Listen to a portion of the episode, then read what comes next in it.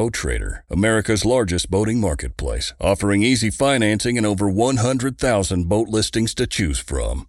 Sell, find, and finance new or used boats on America's largest boating marketplace. Visit BoatTrader.com to get started.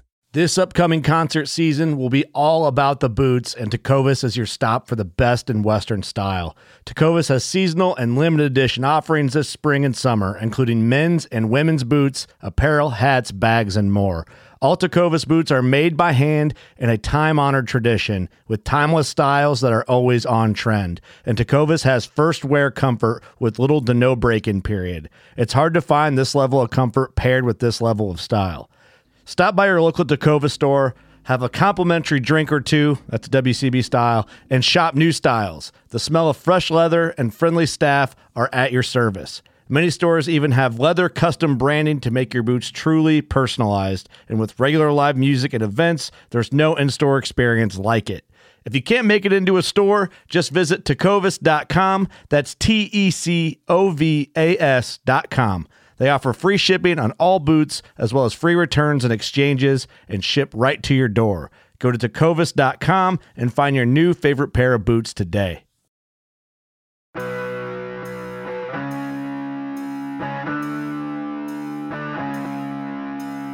The Pope and Young Club wants to welcome you as we rally together to ensure our bow hunting opportunities for today and tomorrow. You've come to the podcast that believes in preserving, protecting, and promoting the passion for bow hunting. Join us as we strive to be the voice of today's bow hunter.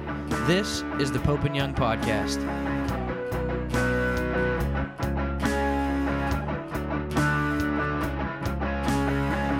All right, welcome back to the Pope and Young podcast. I'm Dylan, joined as always by Tim Rzuski.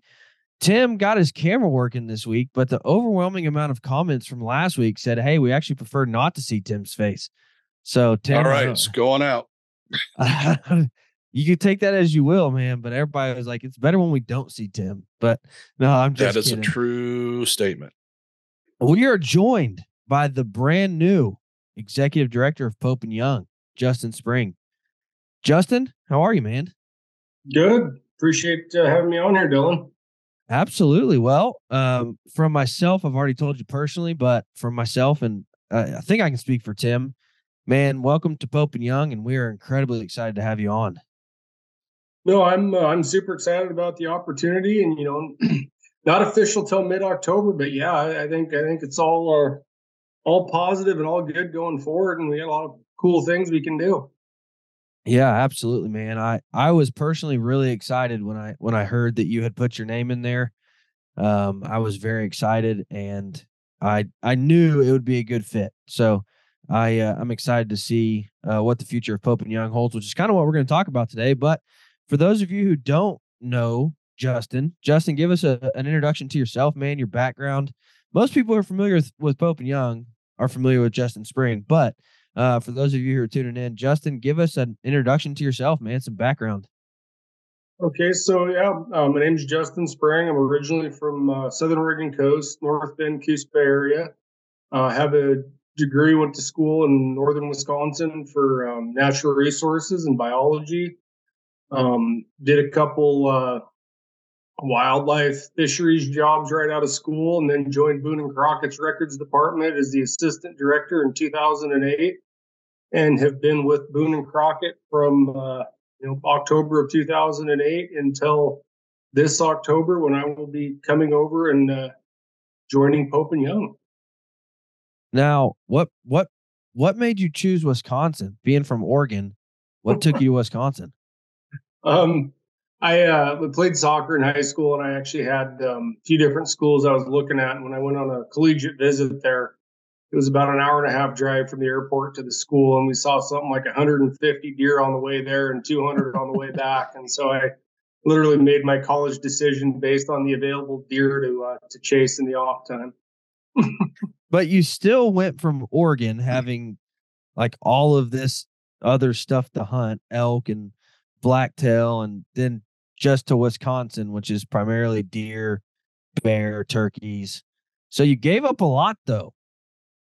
Yeah, I, I, didn't. I didn't. I mean, I, I, still still got back to Oregon a fair amount, and I got to experience, you know, the the traditional deer camp of the Northwoods. Um, you know, grouse, grouse hunting, different different things that that we you know we'd never seen. Um, you know, the Great Lakes fishing, Minnesota, the deer camps there. It, it was a, it was an awesome experience getting to see how other people you know hunted and you know, I I took away from it. It turns out I don't like to sit all that much. I'm more of a hiker. I learned that pretty quick.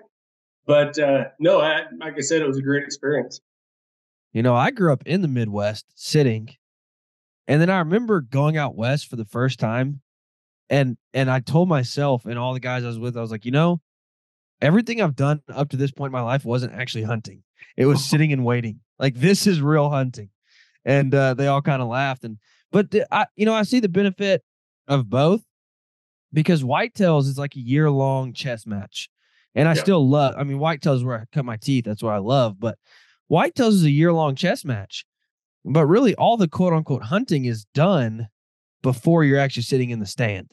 You know, you've done all your scouting, all of your your prep work before you actually go hunting. Whereas when you're elk hunting or when you're bear hunting or moose hunting, whatever, the hunting takes place when you're hunting, if that makes sense. So I like them both. I mean, don't get me wrong.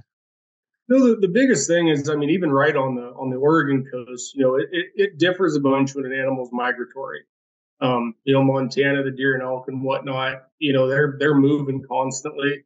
Uh, but you know, even blacktails, they're they're more like a whitetail, in my opinion. Um, you know, they they spend their entire life in one square mile you know, talk about the chess match. I, I, think it's I think it's very similar, and I think that's why you know a lot of people the first time they hunt whitetails kind of struggle the same as they do the first time they hunt blacktails. They don't really realize how uh, how much home field advantages those critters have when you step in the woods with them. You know, it's also different in the sense of like because the deer that I hunt, you know, I've watched them grow up for four, five, six years, and I've got so much history with that deer you know, they're named from birth. You know, you you name them when you start seeing forkies come out, and and you you you have history with that deer. Whereas, you know, a lot of times, and, and don't get me wrong, a lot of dudes have history with elk, and you know, just the, the world record we announced today, he had history with that moose, um, but not as much. There's not as much backstory with a deer unfolding. You know what I mean? Like when I kill a deer, I can text my wife and say, I just shot sticks. And she knows what deer I'm talking about because I've talked about it for four years now. And so there's just a lot of history there and a lot of, you know, time spent chasing those particular deer, that particular buck that you that you've harvested. I yeah. think Dylan would be surprised to find out how many blacktail hunters do the same thing. Oh yeah, we're no, just no, no. there's just there's only three states to hunt them in, and and a province, uh, so we don't get as much exposure. I have several friends that name their deer. Um, I name them as dead or alive. I don't name them. That's good. So, Justin, I want to address. I want to address the the the point of you're coming from Boone and Crockett, and a lot of guys are, you know, you were the director of records, so a lot of guys are are oh he's just going to be records driven. But Tim and I both know you well enough to know that you have a, a really big way of thinking about conservation and about hunting. And so, what, you know, kind of what are you bringing to Pope and Young outside of records, if you will? You know, the, the biggest thing that, that I, I feel I'm bringing in, in a place that I feel Pope and Young has the authority to talk, but doesn't always necessarily take it. You know, the ethics and the fair chase side of, of hunting and archery in Bingo. particular.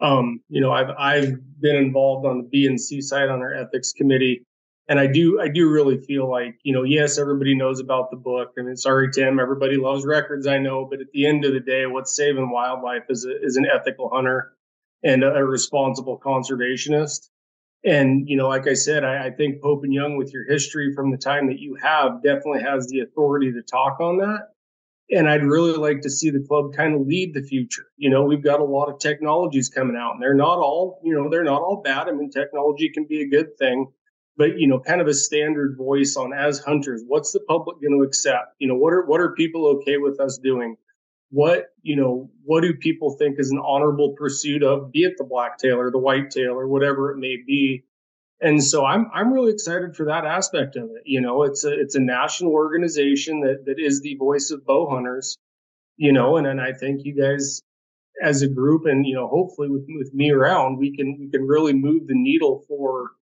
raising the, the perception that the average person has for hunters and especially bow hunters. Yeah. Well, you know, you and I have previously talked about how, you know, the NRA did a study on cultural acceptance of hunting outside of the hunting public, outside of the hunting community. And bow hunting is the most accepted form of of hunting. If you polled non-hunters bow hunting because you're you're you're putting yourself you're limiting yourself you're making it more difficult you're you're leveling the playing field if you will uh, it's it's more accepted than any other form of hunting. And you have expressed that you have this passion for new hunter recruitment. And so i think that's something that that pope and young can really uh, move the needle on if we do it correctly yep. is new hunter recruitment because we are a bow hunting only organization. So to reach those those of the non-hunting community who would say, you know, I I accept bow hunting. That's that's fine. I think we can really move the needle more so than than maybe any other organization on new hunter recruitment because we are bow hunters only. No, I, I agree. I see the the R three component of, of Pope and Young being a huge huge path forward.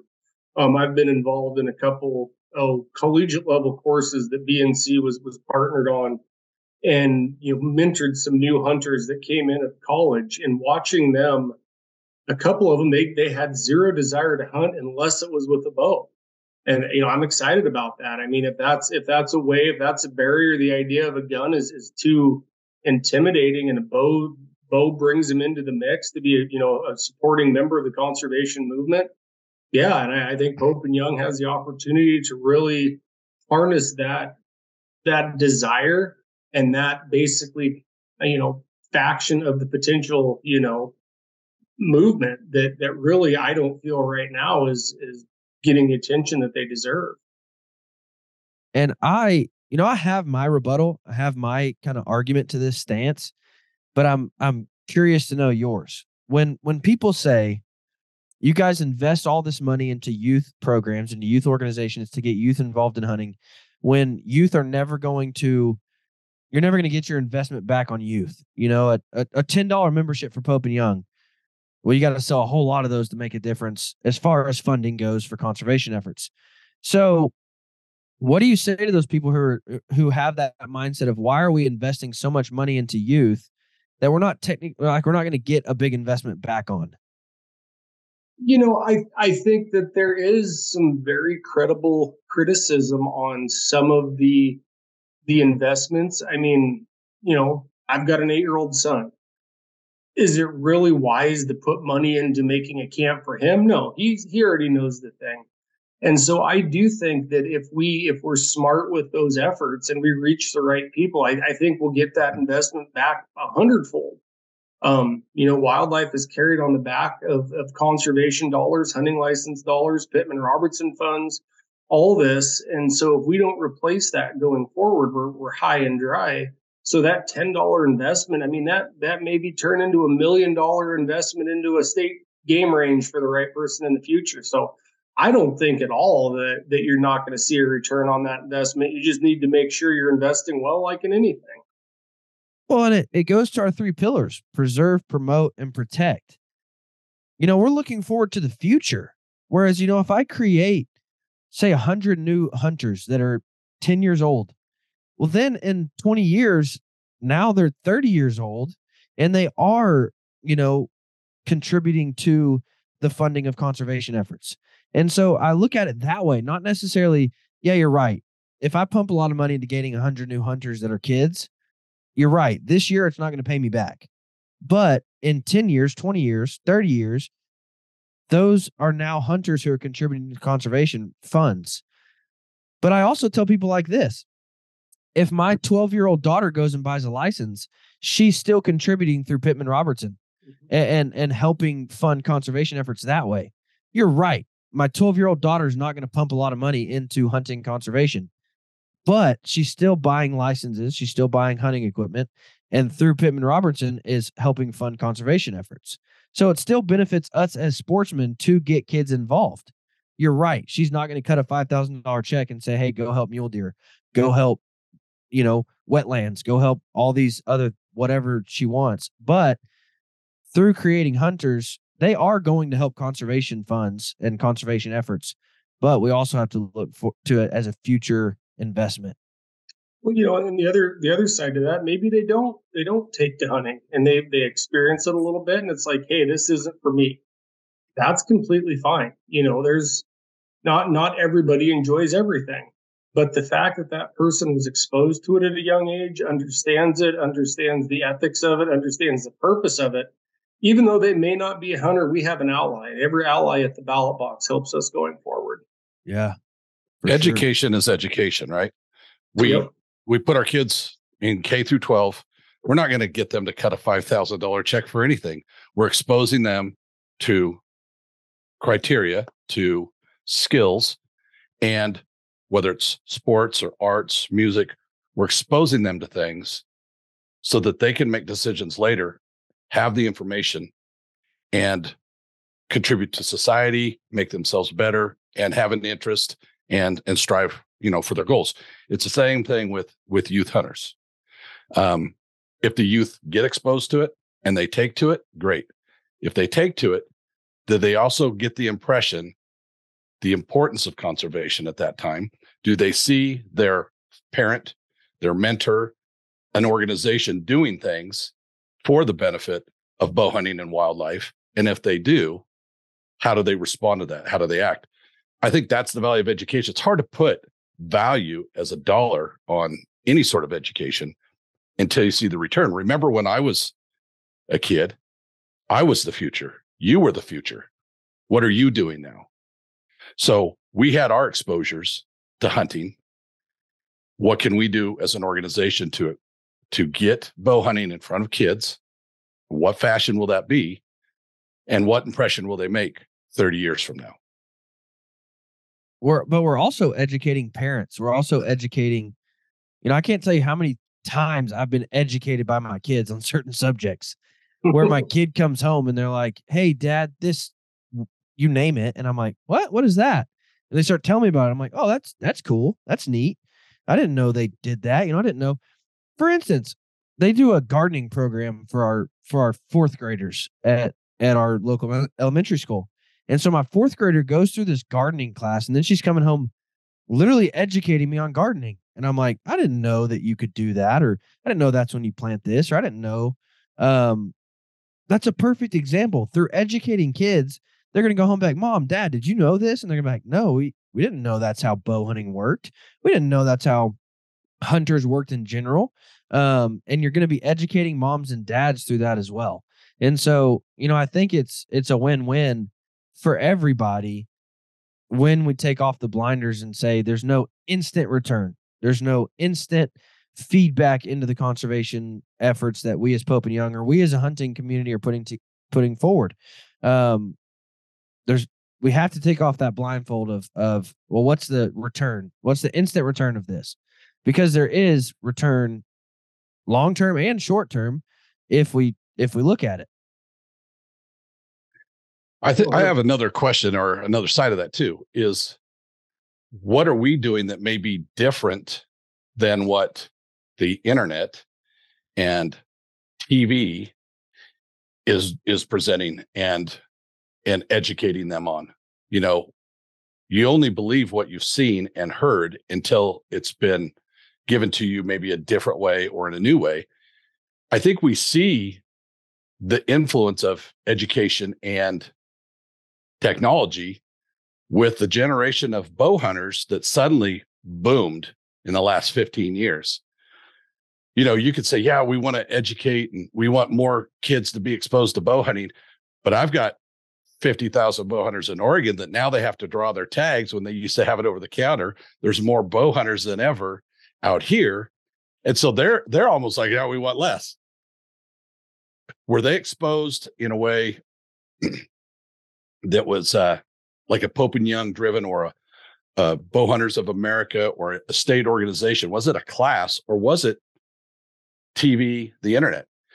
And what they're learning and what they're now doing, is it in the guidelines of, of ethics and, and what Pope and Young believes in?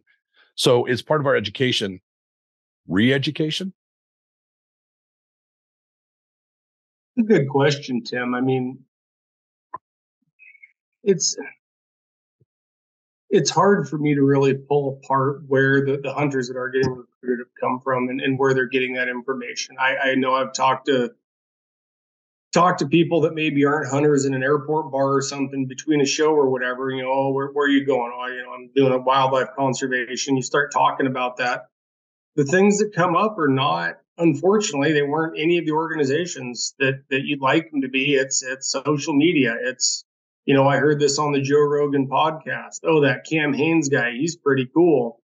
Um, you know, there there is a component to that too. And then those guys have some tremendous power that I think could be great allies for Pope and Young as well. You know, um, it, it's a lot of interesting stuff. I mean, they, there's people getting involved that never were, but at the same time, you know, you have to draw a tag. I mean, I, I think that'll lead us into some some technology discussions, some crossbow discussions, some very good high level. Let's think about the future opportunity when we allow this method or this particular site or this particular recovery or, or whatever it may be.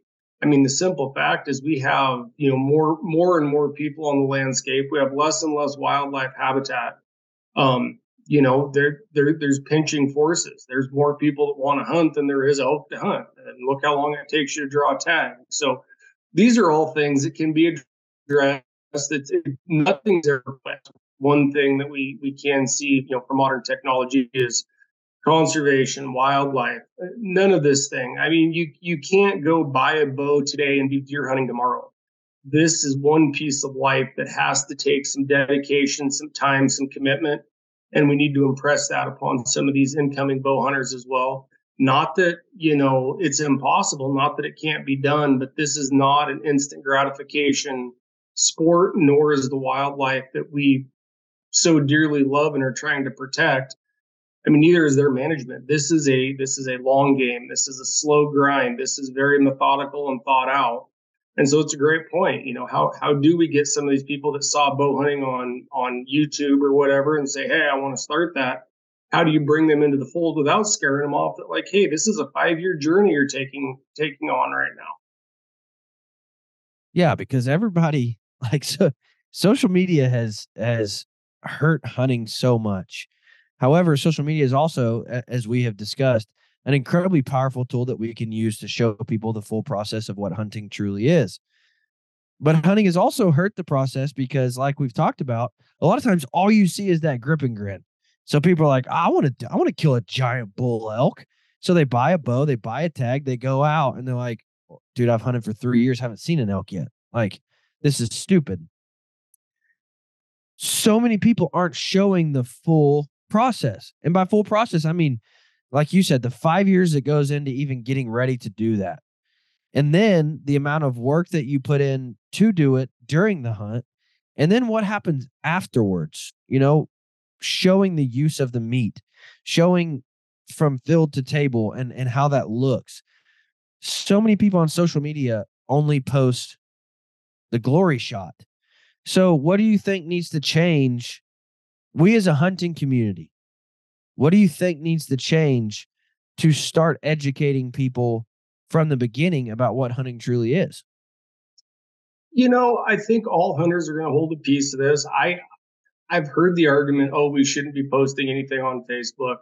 You know, I disagree. I, I kind of pride myself on some people that I've known my whole life from elementary days that are, I wouldn't say they're complete, you know, animal anti-hunting, but at the same time have a very different view on on animal welfare and animal rights than I do, and I'm still friends with them on Facebook. I kind of use them as a barometer to make sure what I'm posting on there is respectful. I can tell do they like it, do they not like it? I mean, did they unfriend me? You know, and I think as a hunter, you always need to be cognizant of what those people that you're talking to, whether you realize it or not, or thinking about it. And you may not get as many likes if you don't have the hero shot of the giant 70 inch moose, you know, on the pack board or whatever. But at the same time, tell that story of the of the trip and everything and watch those people and make sure that those people that aren't hunters are watching you talk respectful. And it's a hard thing. I, I think, you know, everybody can try to do it. Some people are going to be better than others. I don't think there's an instant fix all. I don't think abandoning hunting photos on social media is a great idea. Um, you know, people have a, an opinion of you, Dylan, and then all of a sudden, oh, he killed a really nice deer and you tell a good story. You know, some of the other things you do are going to be tied together. Hey, maybe those bow hunters aren't all bad. And I think just every single hunter has that responsibility if they choose to use social media to make sure that they're telling a great story that's inclusive to everyone and, you know, beneficial for the group as a whole. Because if we as ethical hunters don't show stuff on social media, the only thing that non hunters see is garbage about hunting. Right. And there is no second voice. There is no second opinion. There is no, well, look at it done the right way. It's my biggest pet peeve when I hear someone say, well, yeah, there's going to be a bunch of blood in my photos. I killed it. Who cares what the non hunters think? Or why do we care what they think? They don't even hunt. Well, you're going to care what they think when it comes to a vote. You know what I mean? You're going to care what they think when your rights are up against the wall and you want these people to vote hunting, pro hunting. So that's my that's that's the stupidest argument I've ever heard of well they don't even hunt. Why do we care what they think? Well, we well, need their support. As we go forward, and I'm sure you'll hear it more out of me as we talk about different topics at Pope and Young, but you know, hunters are a minority. I, I don't yeah. I don't care, you know, even if every single hunter in the country had the exact same ideal and we all voted the exact same, we still get outvoted by the 78% of folks that aren't hunters themselves but support what we do. And so every decision we make, every play we make needs to be directed towards those 78%. It doesn't matter if every hunter thinks it's a great idea to start shooting howitzers. Obviously, that 78% won't like it that's that's our litmus test of who we need to be talking to to ensure the sport and the wildlife conservation, the funding that we know continues into the future. Yeah. It's a good point, man. So go ahead, Tim. Well, I was just going to ask we're talking about the internet, we're talking about technology, we're talking about bow hunting. Um, from the Boone and Crockett perspective and and just your perspective as an all-around type hunter, Justin, what is your biggest concern in the hunting industry or in technology that bow hunters or an organization like Pope and Young faces? You know, I I a hundred percent think that our efficacy as hunters is our biggest enemy. Um, we we have technology, we have equipment, we have all this stuff that is absolutely phenomenal. Um, we need to figure out some way to check ourselves because the, the easier it gets to fill a tag, the easier it gets to do this and that. it's not good for our future. Um, one thing that I think is it sounds funny, but one of the challenges that that ethical um, thoughtful hunting faces today is some overpopulations of certain species of, of, of big game that in areas, no matter what we do, we can't kill enough. How can you express to someone that, you know, limiting your success is not only more rewarding, but helps the species when there's 300 white-tailed deer eating your rose bushes in a suburb of New Jersey. Um, you know, I, I think trying to the biggest thing we need to do and one of our biggest challenges is separate out um, wildlife that that can be hunted and, and, needs support versus wildlife that needs control. You know, how many people do we lose when a, a study comes out that says an overabundance of deer um, increases the prevalence of Lyme's disease? You know, a family may never have cared about hunting or anything, but all of a sudden these darn deer bringing Lyme's disease that their kids or their dog might get. Um, I think we we lose hundreds of supporters when something like that comes out. I mean, you have people promoting removing deer completely from the landscape to prevent disease. You know, those are the challenges we face today. We have great wildlife management, um, you know, agencies the folks that work for them. Everybody likes to, you know, talk trash, but at the end of the day, these are darn professional folks doing the very best they can to make sure disease is held at bay, that harvests are okay. They're researching this stuff.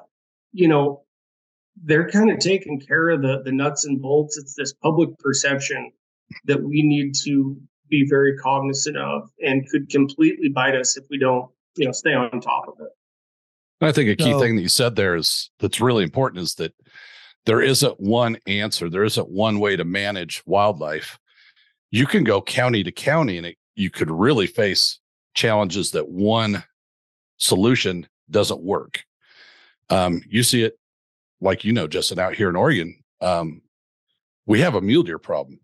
And you can go 200 miles away into another state and they don't have the problem. And you think, well, why is that? It's not a, you, the solution or the management isn't the same in Nevada, Utah, Idaho, and Oregon, and probably for good reason. Um, I think all the all the things that we face, or wildlife managers face, um, they look at them. They have to look at them differently, and I think this organization has to also look at, you know, we have members, but we also have hunters in one state that ethically, tech, technological advancements, things like that, they have access to those maybe more readily or can use them more readily because of their situation. And it has to, uh, there has to be perspective. It, it amazes me when we were in Kentucky just a couple weeks ago, how they're telling me, Tim, we understand your stance on vertical archery seasons being separate from other weapons. We need more deer killed. We we need to give the hunter every tool possible because we need more deer killed. And I'm this this guy from Oregon's going, I can't draw a deer tag in five years, and you need more deer killed. Yeah. Well, I think that I think that comes down to educating people. Like and not just and I'm not saying you're ignorant to that fact. You you know that, but there's so many guys who who look at their where they want to hunt. Like, man, I haven't drawn a tag in five years. I'm like, well, come to Arkansas, dude. You know, for 300 bucks, you can shoot two bucks and six does, like, and a turkey. Come to come to Missouri, come to Oklahoma. All these are over the counter, buy a tag and go kill deer. We need deer killed. And so I think so many people like just get fixated on their one little spot of like, dude, I can't even draw an elk tag. There's so many hunting opportunities across the United States where not only can you get the tag, we need you to come get a tag because we need deer killed. Like, so I think so many people just need to look at all of the opportunities there are to hunt these these animals, but not only that, where is it beneficial for me to go hunt? So many people wait on an elk tag for five years when in all reality, we need you to come hunt in Oklahoma or New Jersey or you know, you name it. We need more hunters to come into these states and kill animals. And so I think that a lot of that comes down to education, which again is where Pope and Young needs to step in and and be a louder voice for those types of things. No, there's. I mean, I agree completely, Dylan, and it goes the other way too. There, there is places that you get to the end of the hunt, and you know they need deer taken out. Shooting that two-year-old buck, hundred percent, can be a great management tool. There's also elk tags that if you draw it, that's managed for an older age class. If you Yeah. kill that younger bull, you're actually taking somebody else's. Not only are you, you know, your chance the hunt's done, you're taking somebody else's chance just because you want to fill the freezer you, you really need to know the state you're going into, the hunt you're signing up for. If, if it's a if it's a very limited opportunity, it's an older age class, 100% that's the time to trophy hunt and be ultra selective. If you just want to go out and shoot, you know, the first three deer that come by, there's places that that's needed. And so as an organization, we need to, to kind of break that down. There's nothing Wow. wrong with having a goal and spending 10 years or 15 years pursuing a a trophy bull elk that you want to have that meets a certain number. Okay, we're not hunting for a number; it's a goal you're trying to reach it.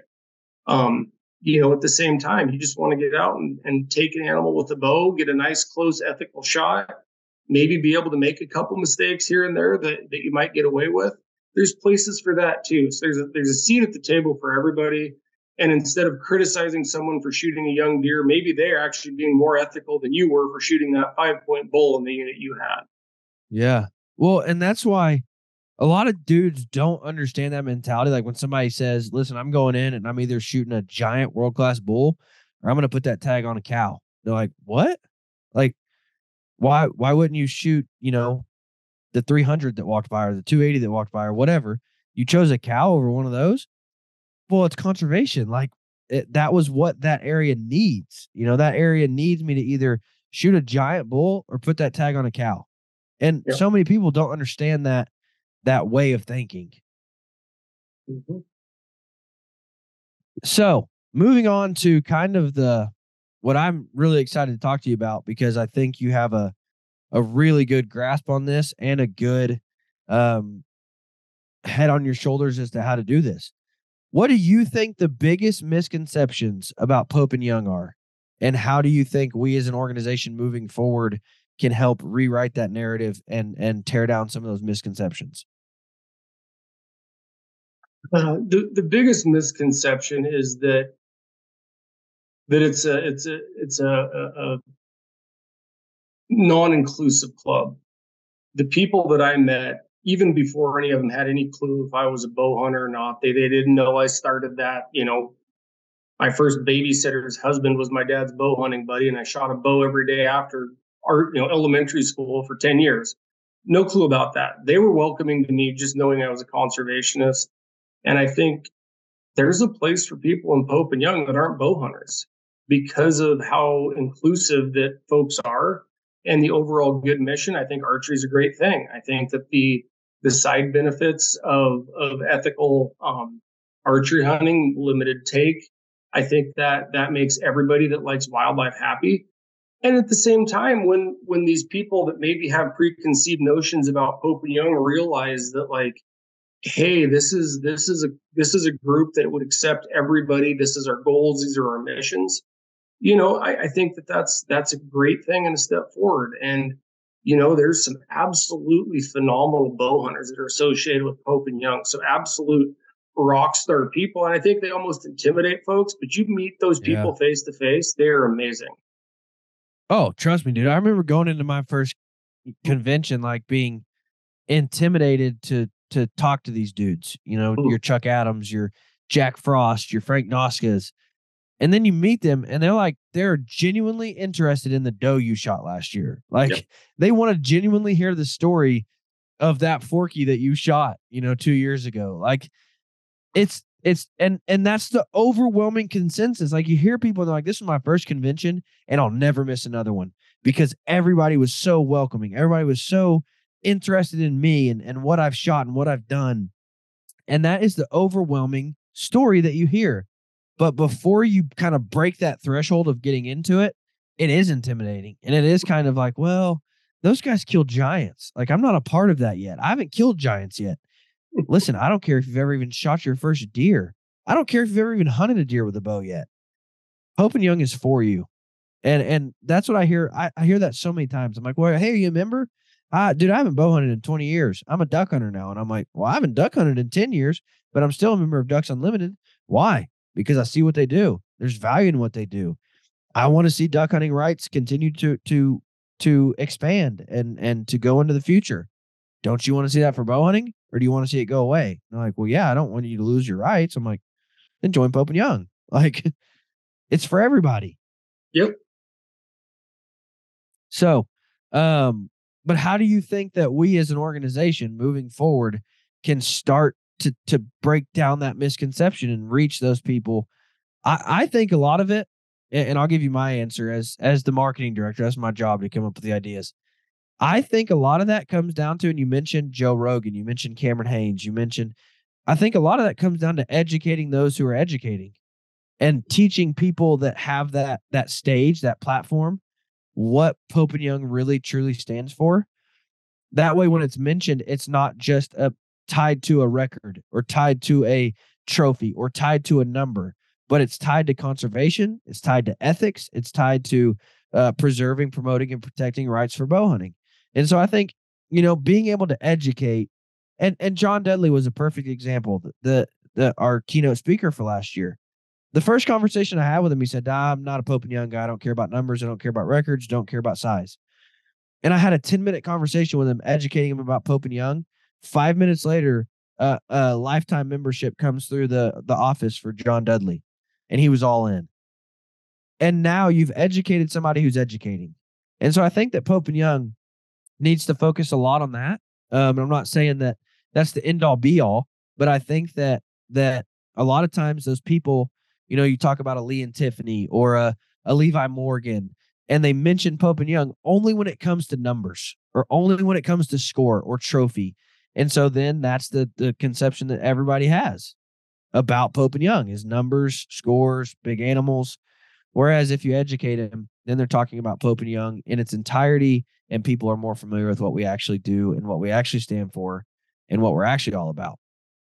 You know, hundred percent, Dylan. The other the other story that that I'd never actually heard until I started from Boone and Crockett teaching, you know, the joint workshops with the Pope and Young history, the story of Ishi and you know, Pope and Young and where that came from man, that ranks up there with some of the best conservation and, and, and wildlife narratives as I've ever heard. And I don't think that many people know that story, you know. And so maybe talking to some of these people, you know, that that lead in with Ishi and where this all came from and, and what the club was named after and the, and the evolution of archery, you know, that brings people to the table that that have a whole different outlook on on um, you know where where we should be in the country where we should be in history. Well this is what hunting was early on. This this came directly from you know a tribe in, in northern california. This is a pretty cool story and a pretty cool thing.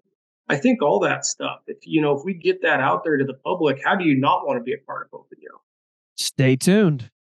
I, I haven't i haven't heard the speech but i've been told that chuck adams did a speech on ishi and the history of ishi uh, a few years back at a convention, and I was told it was mind blowing.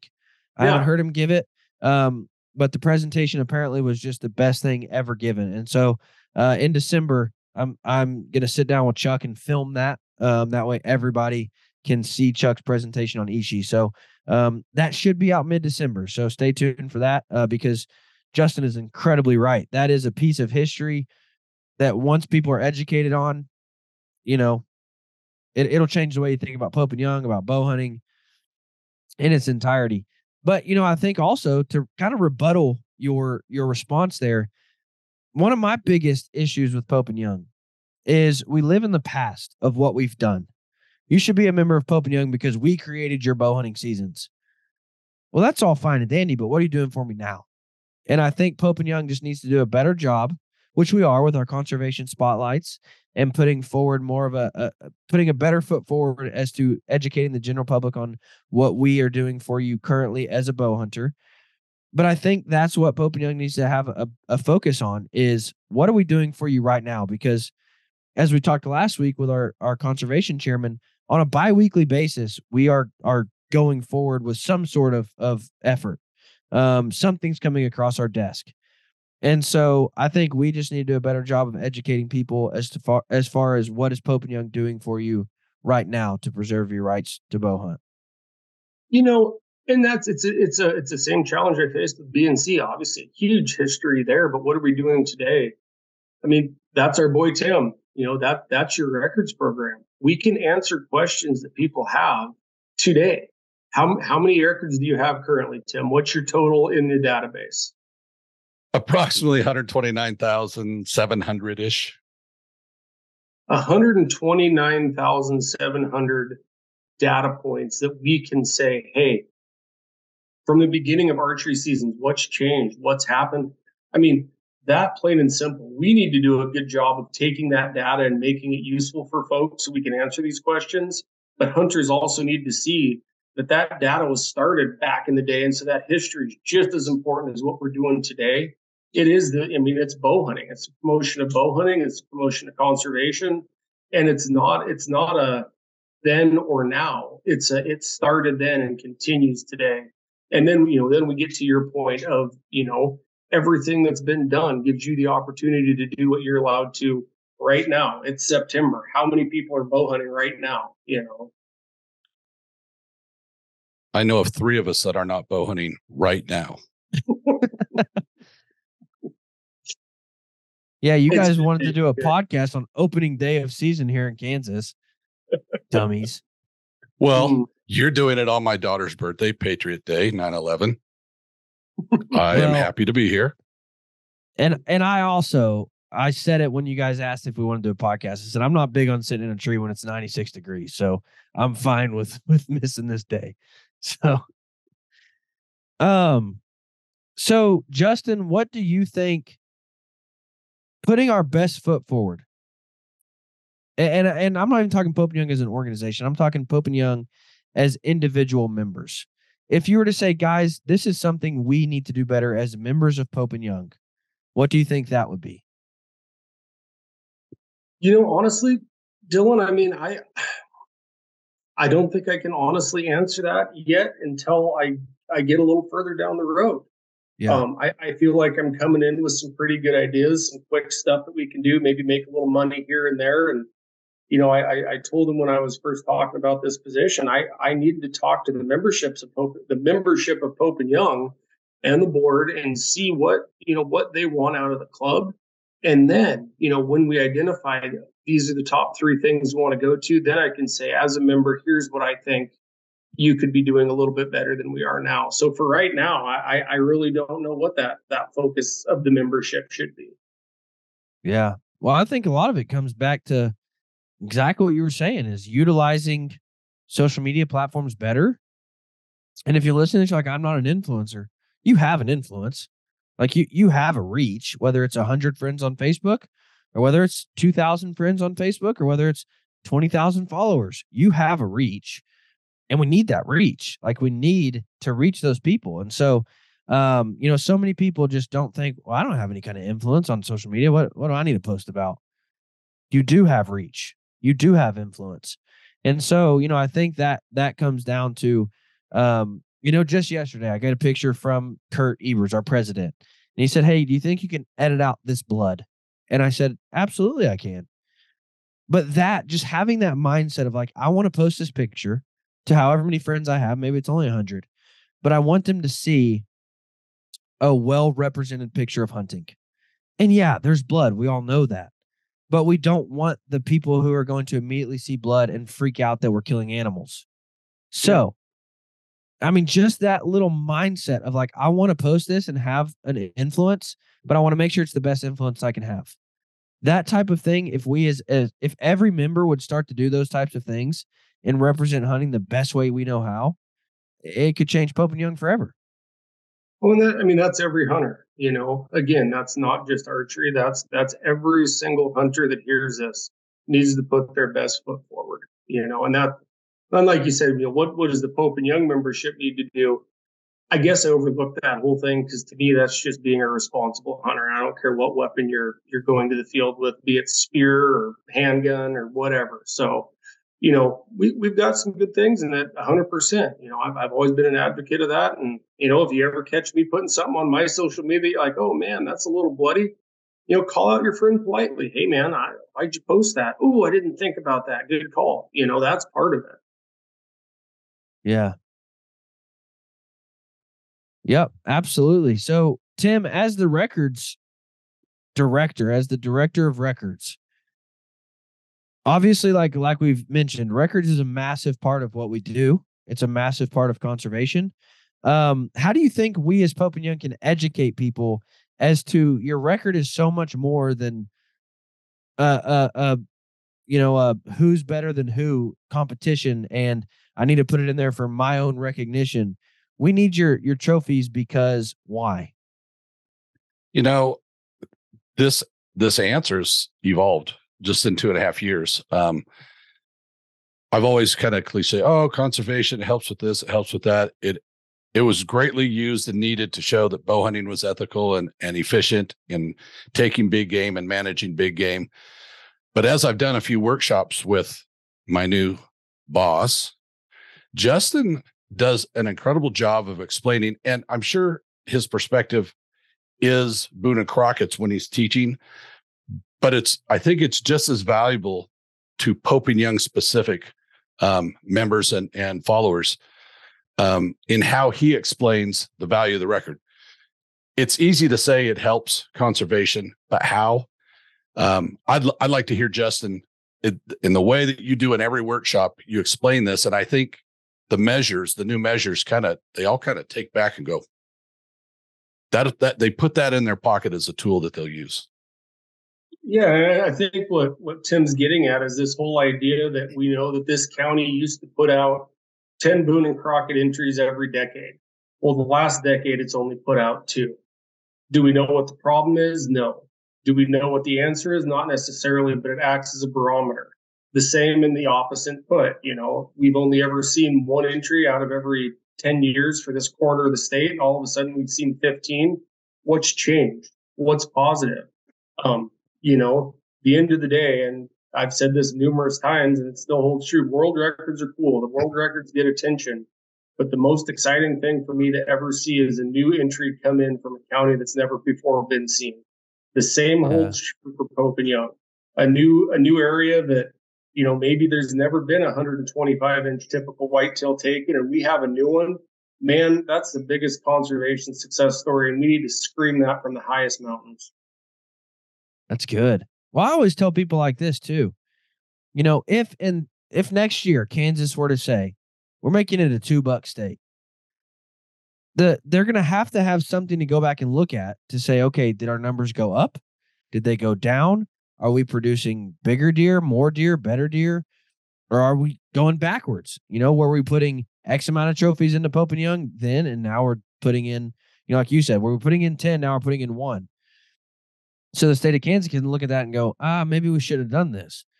But if people aren't putting in their trophies, then your states have nothing to go off of as to what if what is working is is growing deer or not.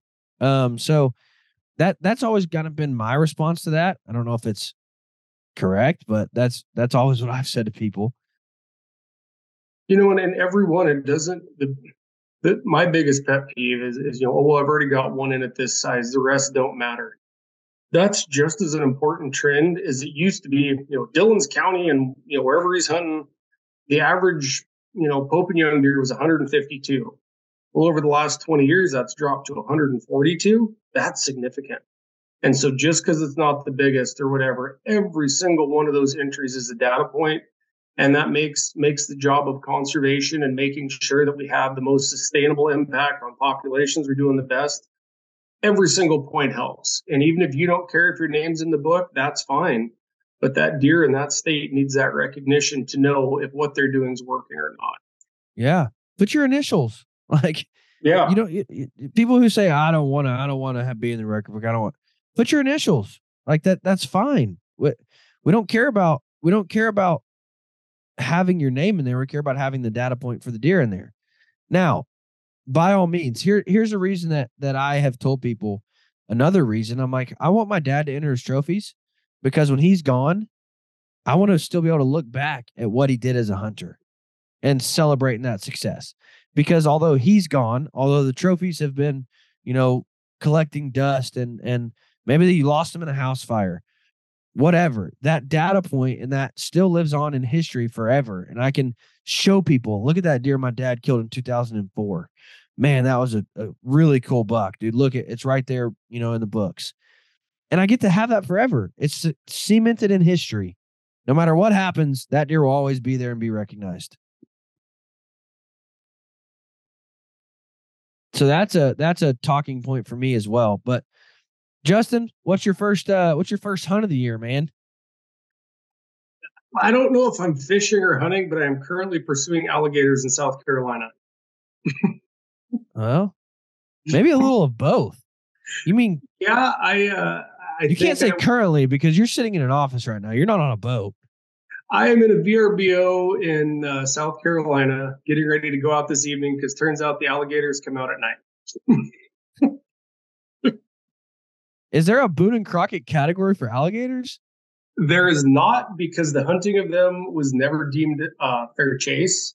The harvest tactics of them is a little bit um, different. They're also not a mammal, so the club has never put in a category. But huh. that doesn't mean that you know I, I waited three years and had a good friend invite me down to come check it out. We're having the time of our life, but it's I've not have not been able to procure said alligator yet. We've seen plenty and a lot of small ones, but the big guys still elude us. Huh. Now, tell me the truth. Is that a little like on the creepy side to just see eyes glowing in the water at night Like, does that get you a little bit like eerie? Yeah, uh, my eight-year-old, you know, we we motored up on the first one, and he looks at me, he's like, "We're in the presence of a killer." It is kind of fun, you know. um, no, it, it's actually been absolutely amazing, and and seeing these alligators, it's it's similar to anything. The big ones, obviously, they're not dumb, and they see see you coming, and they're like, "We need to get out of here." The little ones that you come right up to them, and it's like two feet off the boat, and you're like, "Oh, sure enough, four foot alligator. That's cool." So after your first uh shooting while fishing trip, what is your first, your next hunting trip? Um, we're actually going to. Uh, my wife has an elk tag in New Mexico, and so the last week of September we'll be down there, and I'll be be packing for her, and hopefully watching her shoot a great big old bull. So other I've than heard- that, I've What unit did she draw? source- it is a uh, it is a um tribal tag that she actually was able to get. Oh wow. I've heard from credible sources that your wife is a way better hunter than you, It doesn't take much, man. And that credible source is you. You one time, Tim, I asked him, I said, dude, you've got to meet a lot of people. Like, who's the baddest hunter you've ever met? And he's like, my wife by far. and I'm like, well, that's cool. He's like, dude, she's a straight up killer. I'm like, wow, nice. So she brings home the meat and you just get to yeah, carry around her her bag. Yeah. I just get to talk about it and you'll be all philosophical. That's awesome. You know, one thing that I ask, try to ask every week, and to you, Justin, I think this answer could be surprising. I don't know, but if if tomorrow you could hunt one less animal with a bow, what would it be? Let's stick with North American big game animals. One last animal. If if you could only hunt one species with a bow again, what would it Oh, be? Lord. You know, I really like eating moose. I'm always going to say. um, and you got to go with the biggest species of moose, the Alaska moose, man. Fair enough. Fair enough. You okay, know, but here's but let the me overwhelming that, response is usually elk, and I understand why. let me rebuttal that response real quick though. How many times can you uh, can you moose hunt? Can you Alaskan moose hunt in a year? Well, technically, there's how many states with Shiras? There's Canadian moose. You could only hunt Alaska one year, but finances weren't an issue. You could hunt them quite a bit. Well, finances are an issue. I mean, we're- we're- I didn't give you unlimited money to do this. I didn't put a money thing on my question. if you had one last hunt, Dylan, you'd want to hunt whitetails. I don't know why. But he here's wants to hunt why. moose. Here's why. Because I can hunt whitetails in like 74 different places this year. Whereas Justin's only going to get one moose a year, maybe, if he can afford it. So, like, dude, in a matter of four hours, I can be in five states. I can hunt Kansas, Arkansas, Missouri, Oklahoma, Texas, uh, Iowa. I can be to all these places and hunt. So if I only get to hunt one thing a year, I'm gonna have to choose whitetail because then I can hunt a whole lot. I- uh, You missed the question, Dylan. I did say if you could only hunt one thing a year. If you had one hunt left, and what species Oh. would it be? Okay. one It may be something that you've hunted. It may be something you've never hunted. Oh no, if I only got if you said you only get to hunt one more animal, you're only going on one more hunt, it's a coastal brown bear for me, for sure. Wow. Yeah. I thought you meant if you only got to hunt one species from here on out, what would it be? Coastal brown bear then. Easy. It's at the top of my list. I don't, I don't know why, but it's at the top of my list. That's just what gets me a little bit fired up. I think you need to go do that hunt and then answer that question again. Well, then the answer would be different because I've already done it. Then it'll be something else. you may not like it. I don't know either. Uh, so Justin, one question that I have to ask because nobody's gotten out of it alive. What's one non-traditional hunting item that you always have with you? Whether you're chasing moose or chasing gators. What's one non-traditional hunting item that you always have with you? Oh man. Honestly, the most of the times if I'm going in, I always make sure I have a hatchet. Not sure why. there's better options. But that's the one thing that if I'm going anywhere, I feel like the wheels come off and I have one thing to fight my way out of the wilderness. It's a hatchet. Maybe it's a stupid book I read as a kid. I don't know why, but that's that's my heavy item that I always have with me. Do you have it with you now on the boat? Uh, no, my wife's here. She takes care of that shit. there you go guys thank you so much for tuning in. Um justin again i just I, i'm excited to have you on pope and young man. I'm excited to be working for you and with you. And uh i am incredibly anxious to see what the future of pope and young looks like. So guys as always thank you for tuning in and you guys have a fantastic week. All right. Thank you guys and look forward to what we thanks got justin